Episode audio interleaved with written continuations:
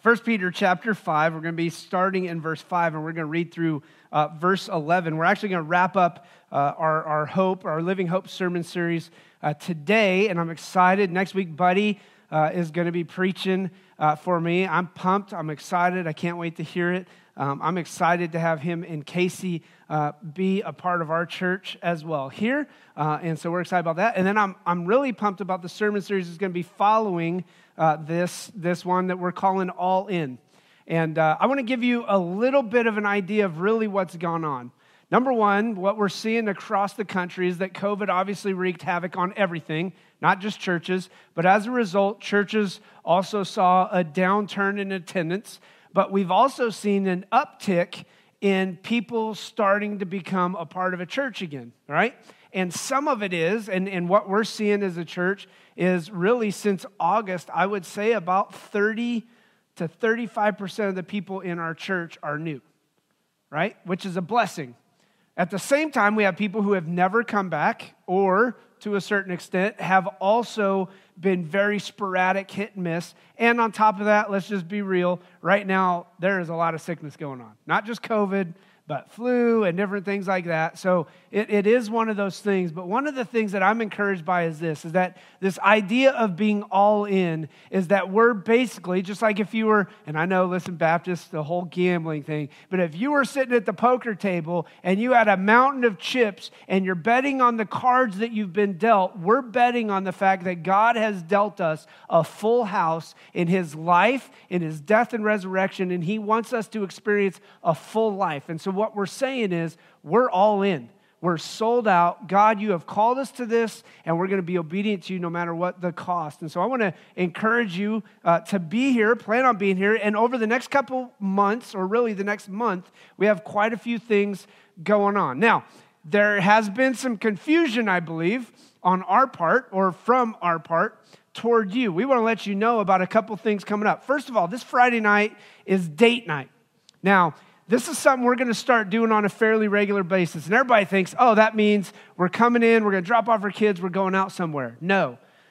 This Friday night, we are investing in our marriages. And what we're doing is you can bring your kids in, they're going to be cared for. We're going to have it all set up out here. It's going to be a dessert night, all right? So please eat before you come, unless you want to just fill your belly with a bunch of sweets. I don't know. Maybe you're elf and you like sugar um, or something like that. But but we're going to have the date night up here. Starts at 6:30.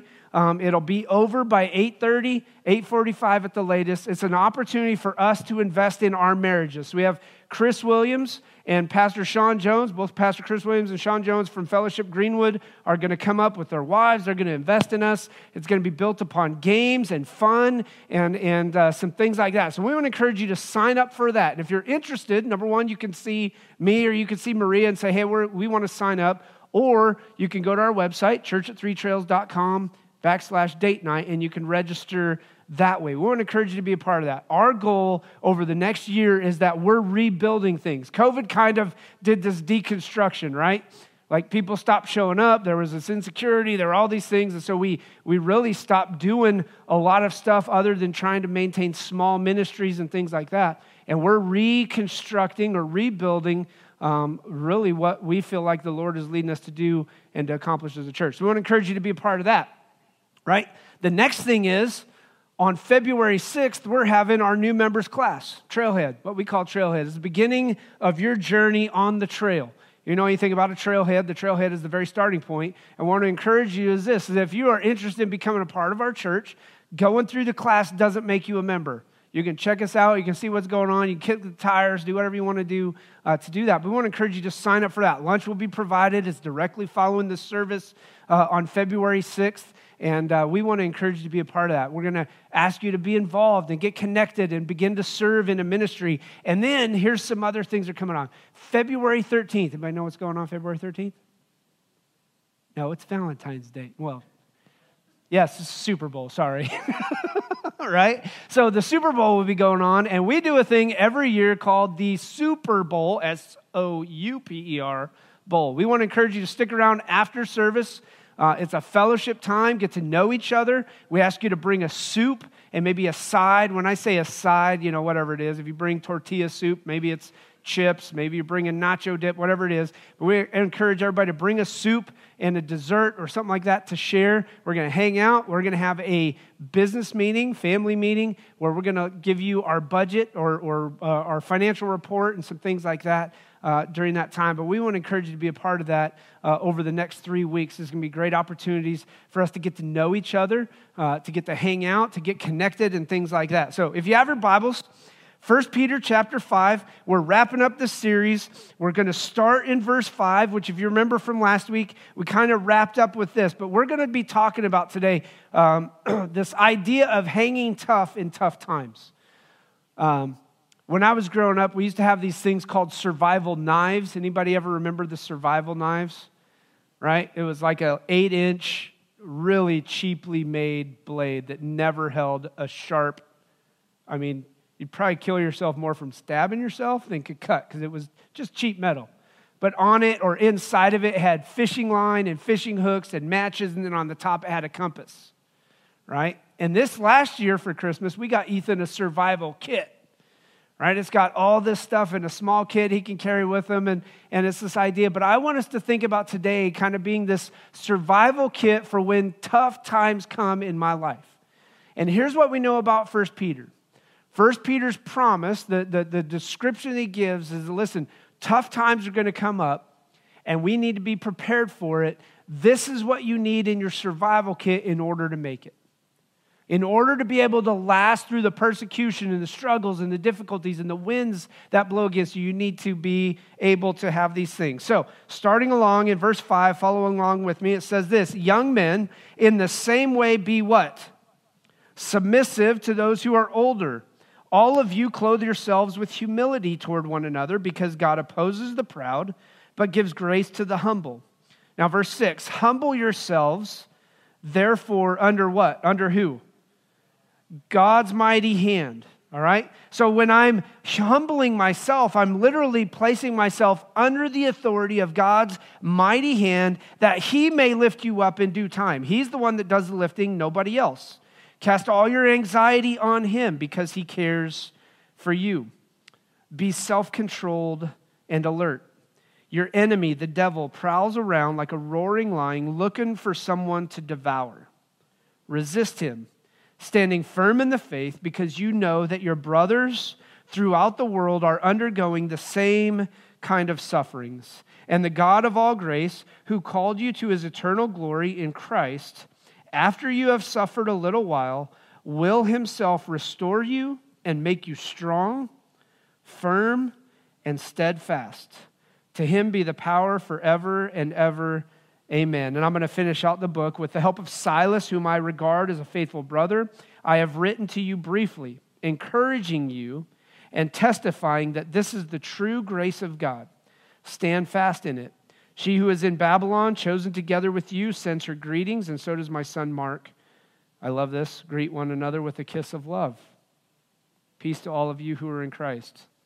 So, anyways, here's what I want to do I want to talk about the church and I want to talk about what it means when they go through or when we go through this idea of severe persecution. First Peter is all about that. Listen what he's trying to understand. What we're trying to get through is this that we have a living hope or, or, or a, a, living reality of hope in Christ that we can live holy in a hostile world, even in the midst of persecution. And so that's this whole idea of First Peter that we walk with this living hope. And here's the truth. The, the, the, church here that Peter's writing to, much like the church that, that James was writing to, the, the dispersed people, is a church that was beginning and or already in the midst of persecution amongst its members.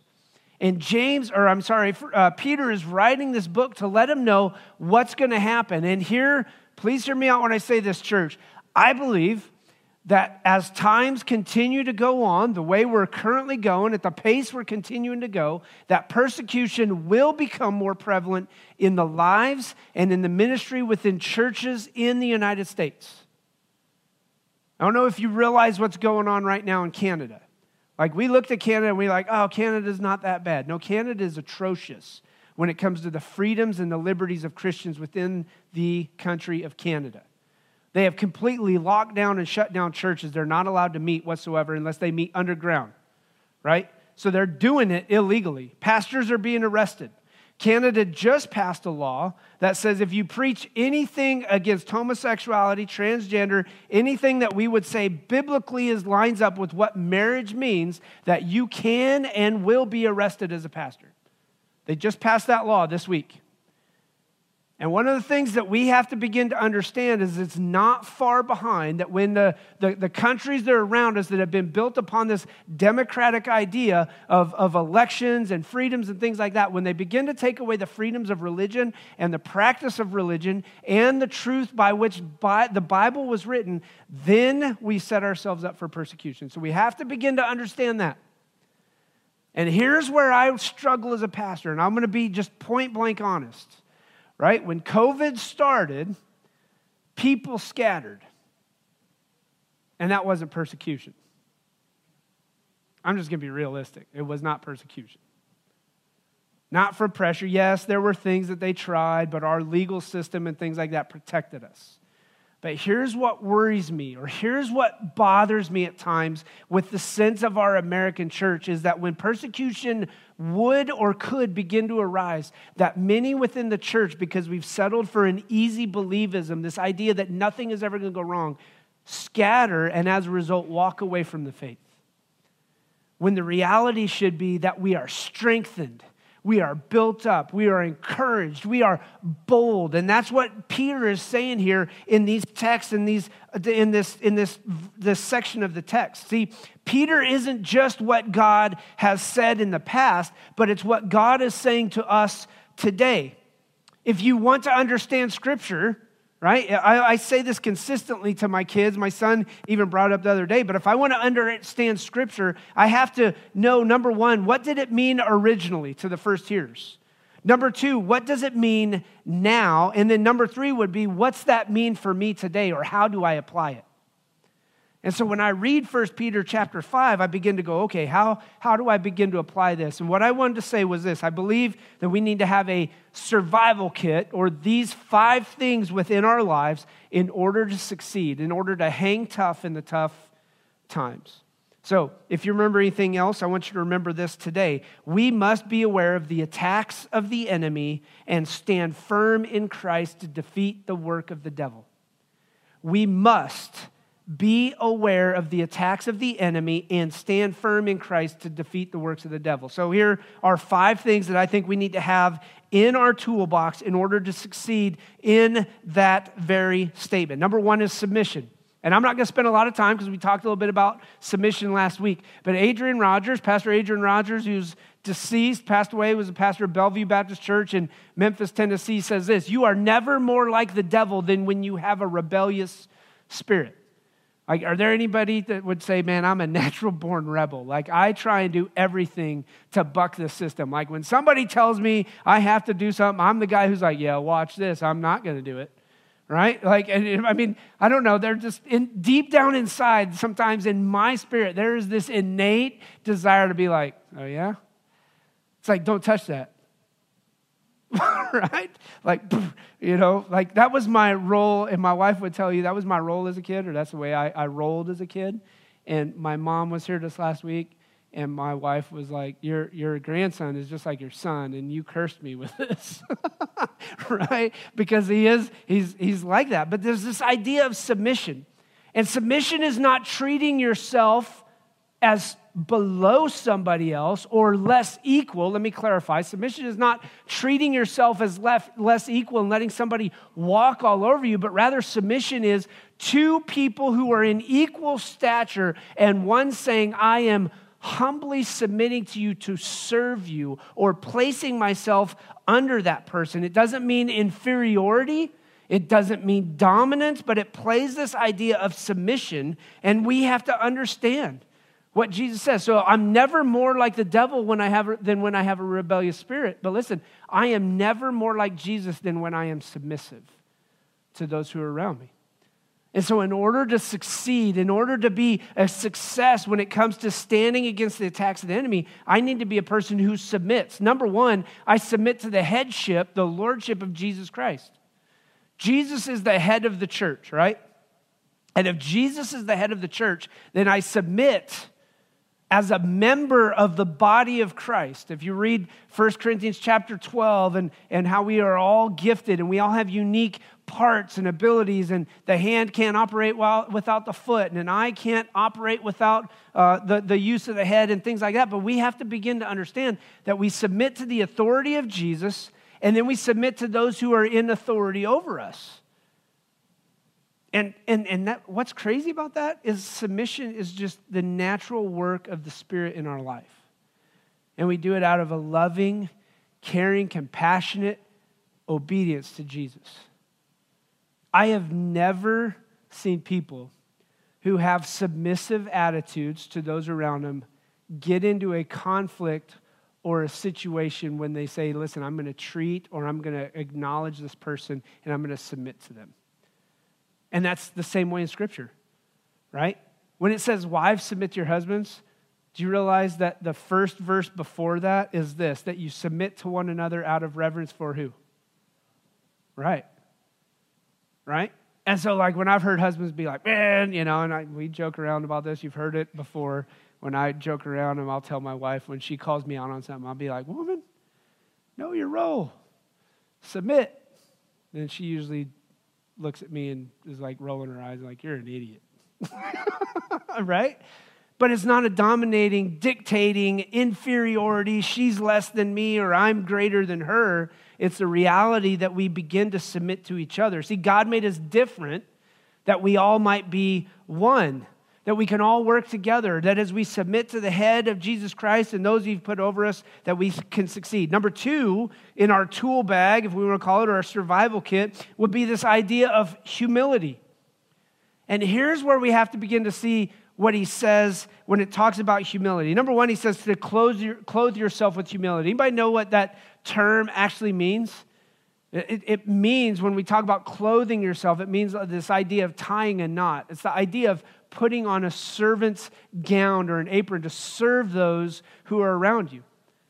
And he says that we have to be people who are humble. Clothe yourselves with humility toward one another. So I, I, am humble towards other people. Why? Because God opposes the proud, but gives grace to the humble. But then he says this Humble yourselves, therefore, under God's mighty hand. Now, here's where the going gets tough. Here is where, as humans, we really struggle, right? Because in a prideful way, pride comes out when we begin to go, I doubt God really cares that much. Right? I'm in a circumstance, I'm in a tough situation, I'm in a difficult place in life, and we begin to go, God, do you really care?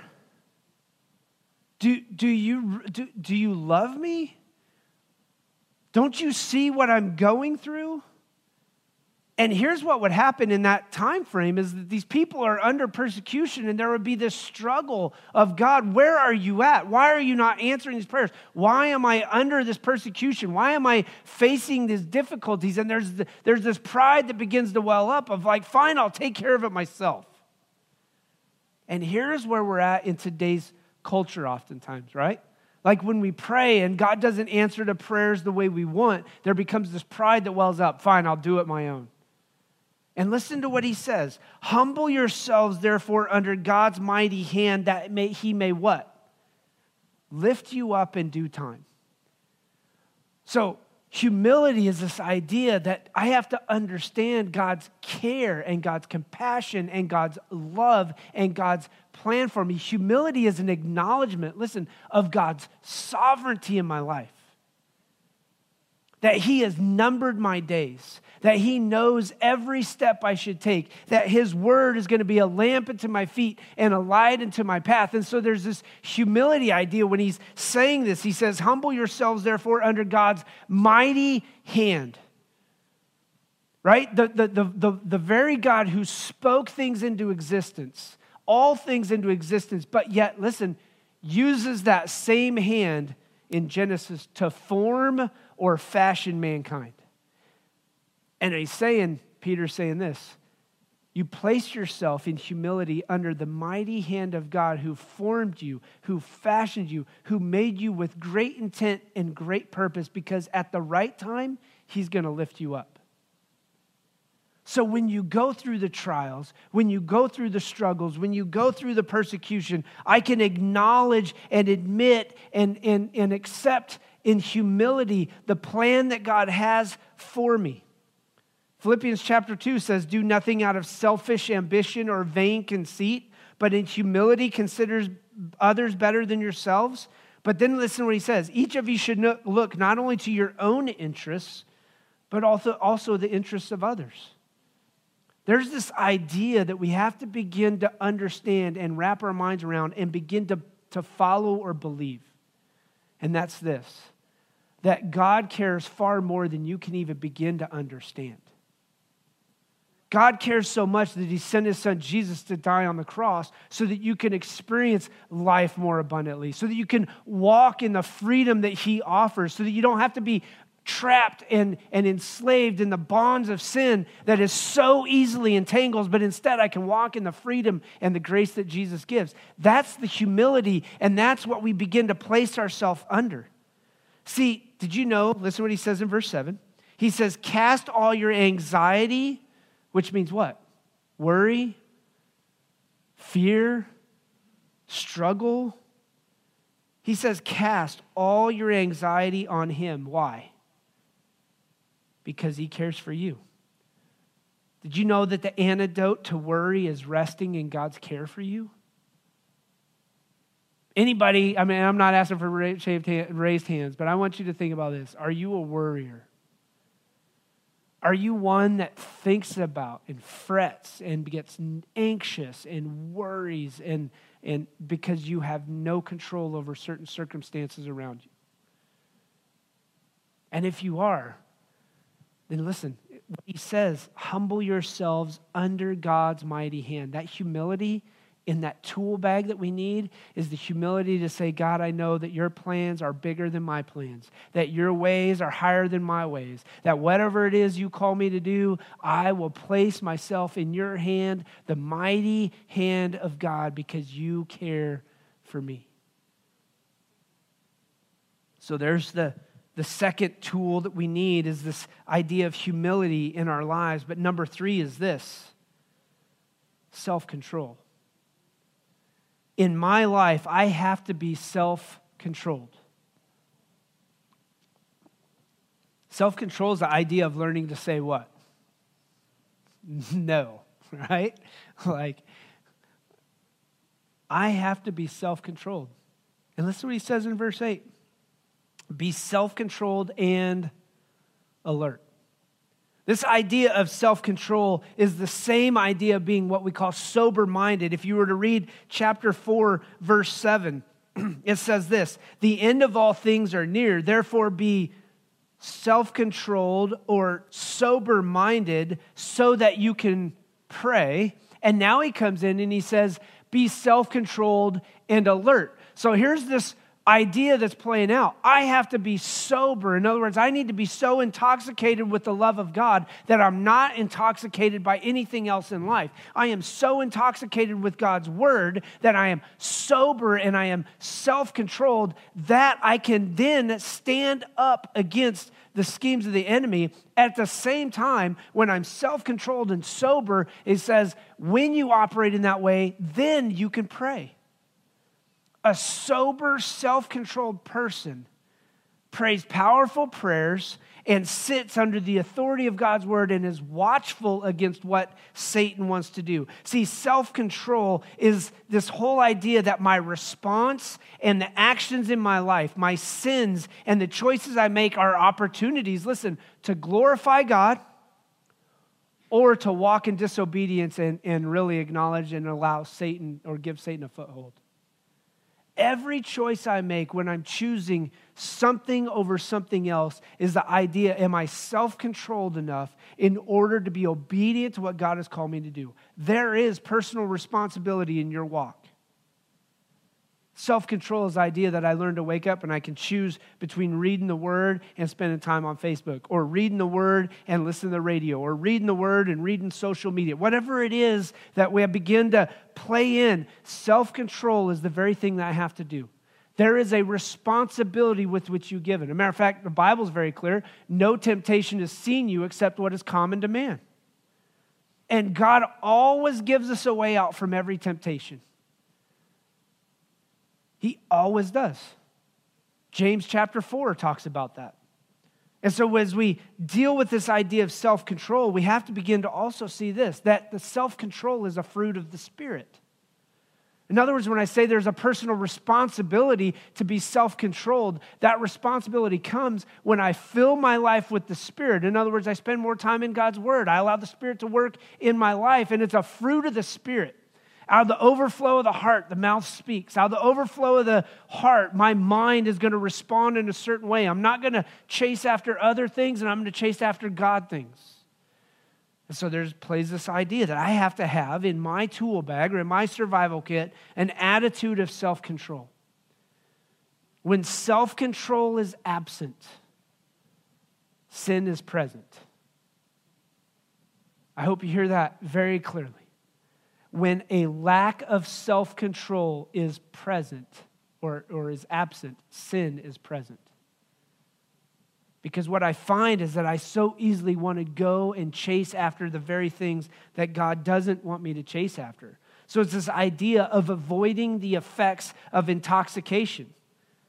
As a matter of fact, I want to just read something to you, and I want you to think about this. What percentage of your thoughts, of your actions, of the very things that you see, watch, hear, or do are a repeat of what you hear in the media, in social media, or in those you work with on a consistent basis? And what percentage of your thoughts and your attitudes and, our, and your actions are an overflow from a full heart spent in God's Word?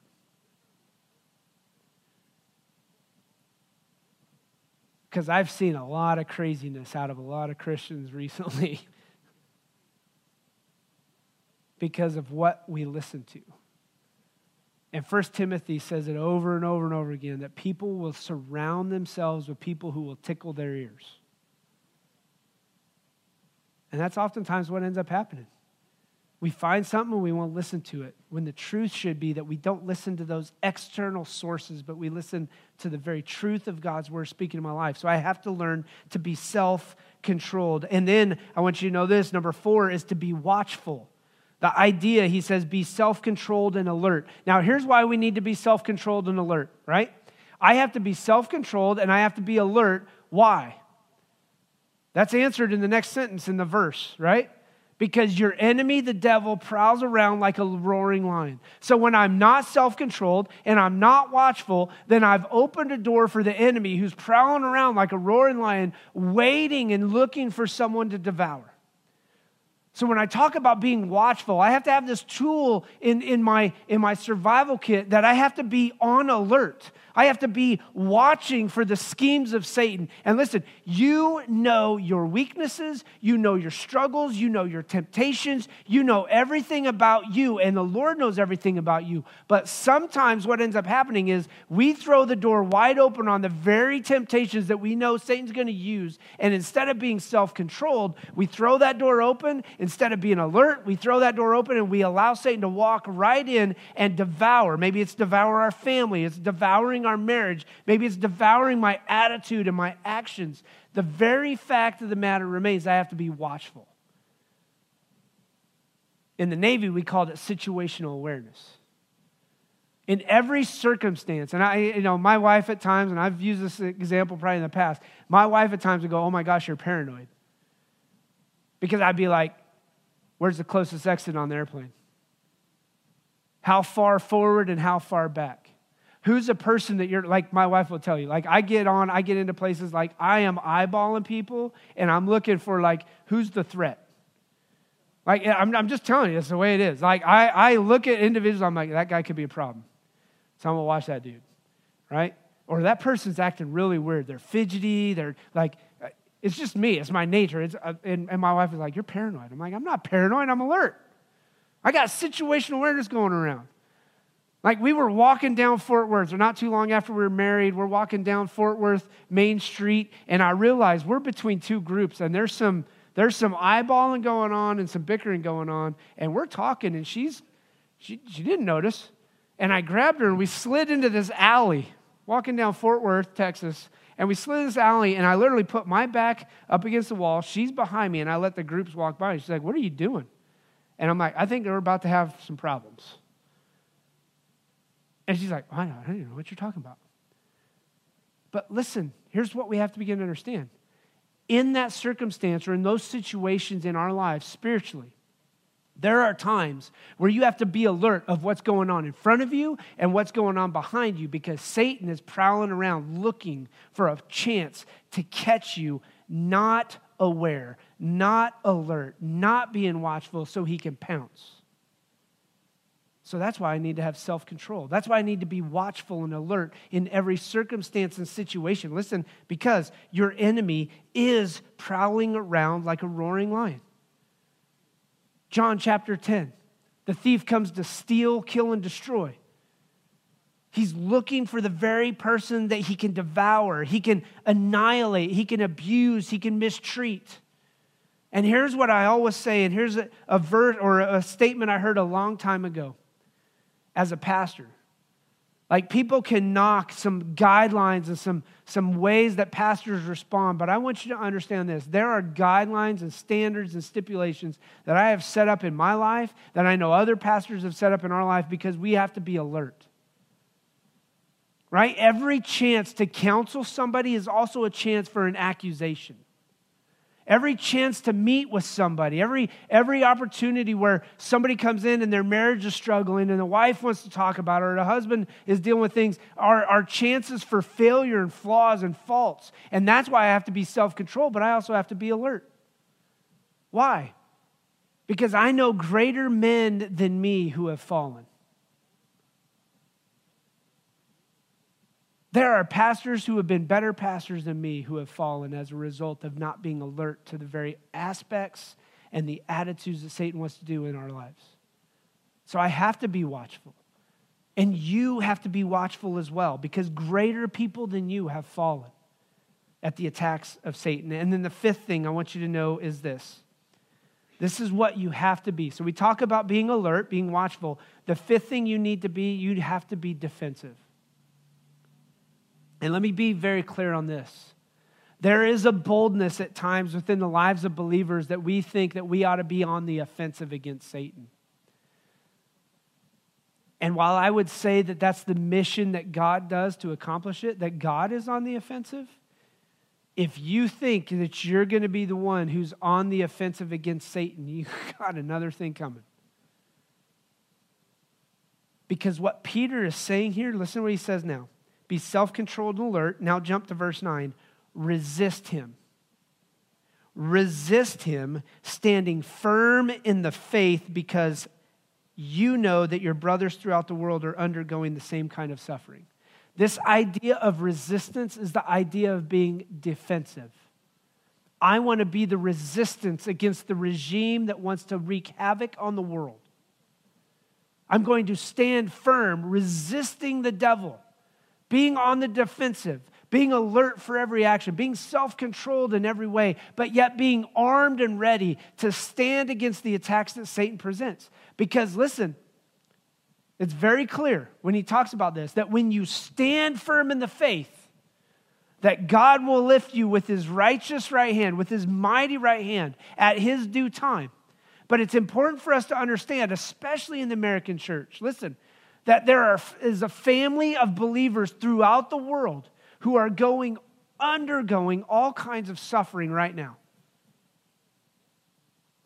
That we over here in America can't even begin to understand. We can't wrap our minds around it. We're like, oh my gosh, are you kidding me? That shouldn't be happening.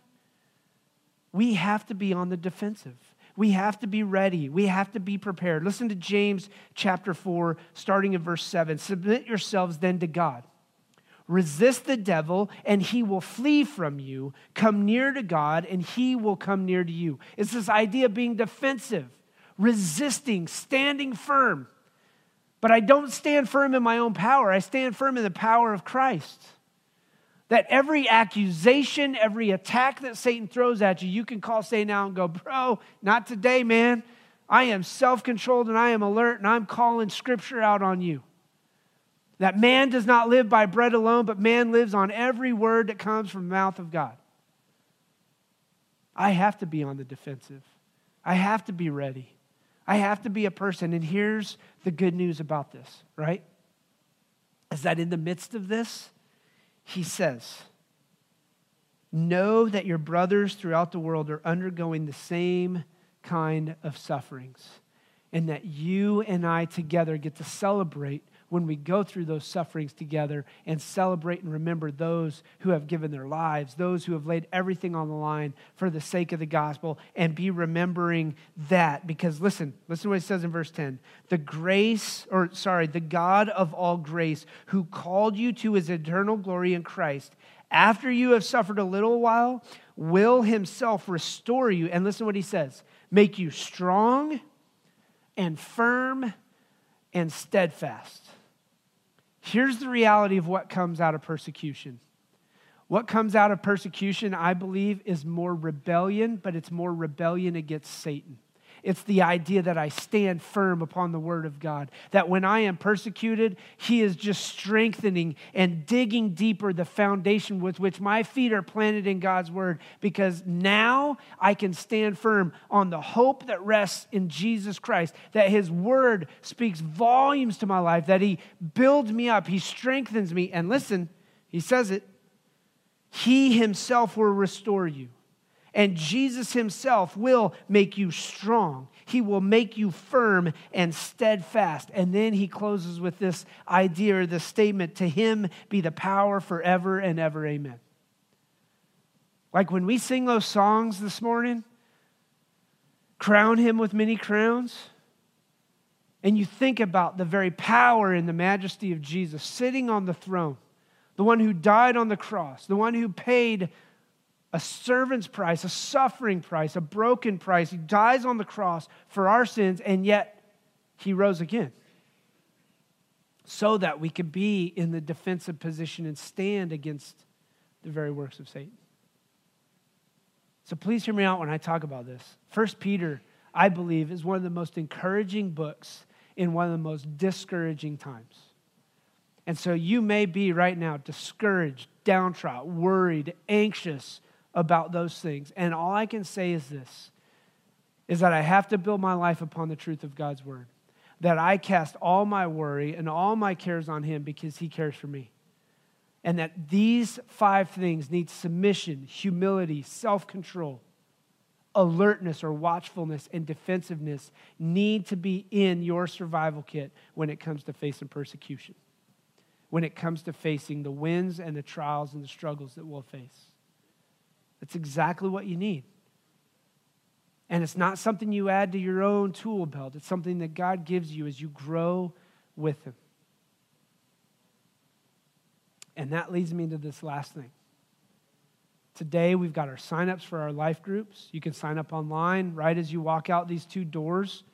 We have the, the sign up sheets out there. We're encouraging everybody, even if you're not a member of our church, to join a life group, get to be a part of it, to grow in a disciple making relationship. You need relationships with others.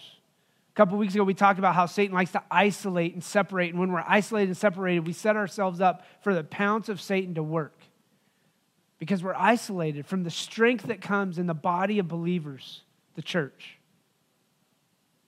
But we also need to grow in the grace and knowledge of Jesus, to grow, to be men and women who correctly handle the word of truth, who can build our lives upon the truth of God's word and stand firm regardless of what everybody else says around us. And so we want to encourage you today, as you're leaving, to sign up for a life group. You may be somebody who's like, man, I don't know, I got to commit. That's a lot of commitment. We're, I, I believe everybody needs this. Everybody needs to be a part of a group who is growing. So we have Experiencing God Bible study. We have our uh, emotionally healthy spirituality that my wife and I are going to be leading. We have the Believe series. Matter of fact, we're going to be teaching that twice. Chris Sariotis is going to be teaching it every other Tuesday, right? Yeah, every other Tuesday. He's teaching every other Tuesday. I'm going to be teaching it every Monday or every Wednesday night at 6 p.m. downstairs while our kids' activities are going on and stuff like that. And then we also have, I'm forgetting, oh, the, uh, Mike and Stacy Manazeski are leading uh, the book of James. And James is a great book with what we're just talking about. And so I would encourage you to sign up for that. Don't choose it just based upon people, choose it based upon what you really feel like you want to get connected with. Because we believe that that's the best route forward for us. And, and please hear me out when I say this. We want to be a church that doesn't just gather a large group of people and have great worship celebration. We want to be a church that prepares people, listen, that prepares people for the mission and sends our people out constantly on mission at work, in school, what would it look like when our church begins to make disciples who make disciples? And listen to me when I say this. I believe wholeheartedly there are some here right now that you're missing out on the very blessing that God has because He's called you to make disciples, and you may not, you may be like, I don't know what that looks like, I don't know how to do it. And we believe that that's our job. We want to encourage, to bless, to train, to equip so we can send you out. Because that's how the church multiplies. That's how the church grows. Let's pray. Father, we thank you for your good news and for your grace. And God, we pray just as we close with this that, that you would strengthen us, that you would equip us that God, we would have a passion for your word, that we would stand firm. That God, as I think about these five tools we really need to kind of have in our survival kit to be prepared and ready to move forward, to be obedient, that we would be people who are submissive, that we would be humble. We would have a humility that places uh, our, our, our trust and our faith in you and your mighty hand. That God, we can learn to be self controlled through your spirit that we learn what it means to stand strong and firm. That, God, we would be alert and aware and watchful for the schemes of Satan, and that we would be on the defense, ready to guard and protect our family, to guard and protect our lives, and to guard and protect the church, because we know that the, very, the church is the very thing that you are going to build. So, Father, we thank you for your great grace. It's in Jesus' name I pray. Amen.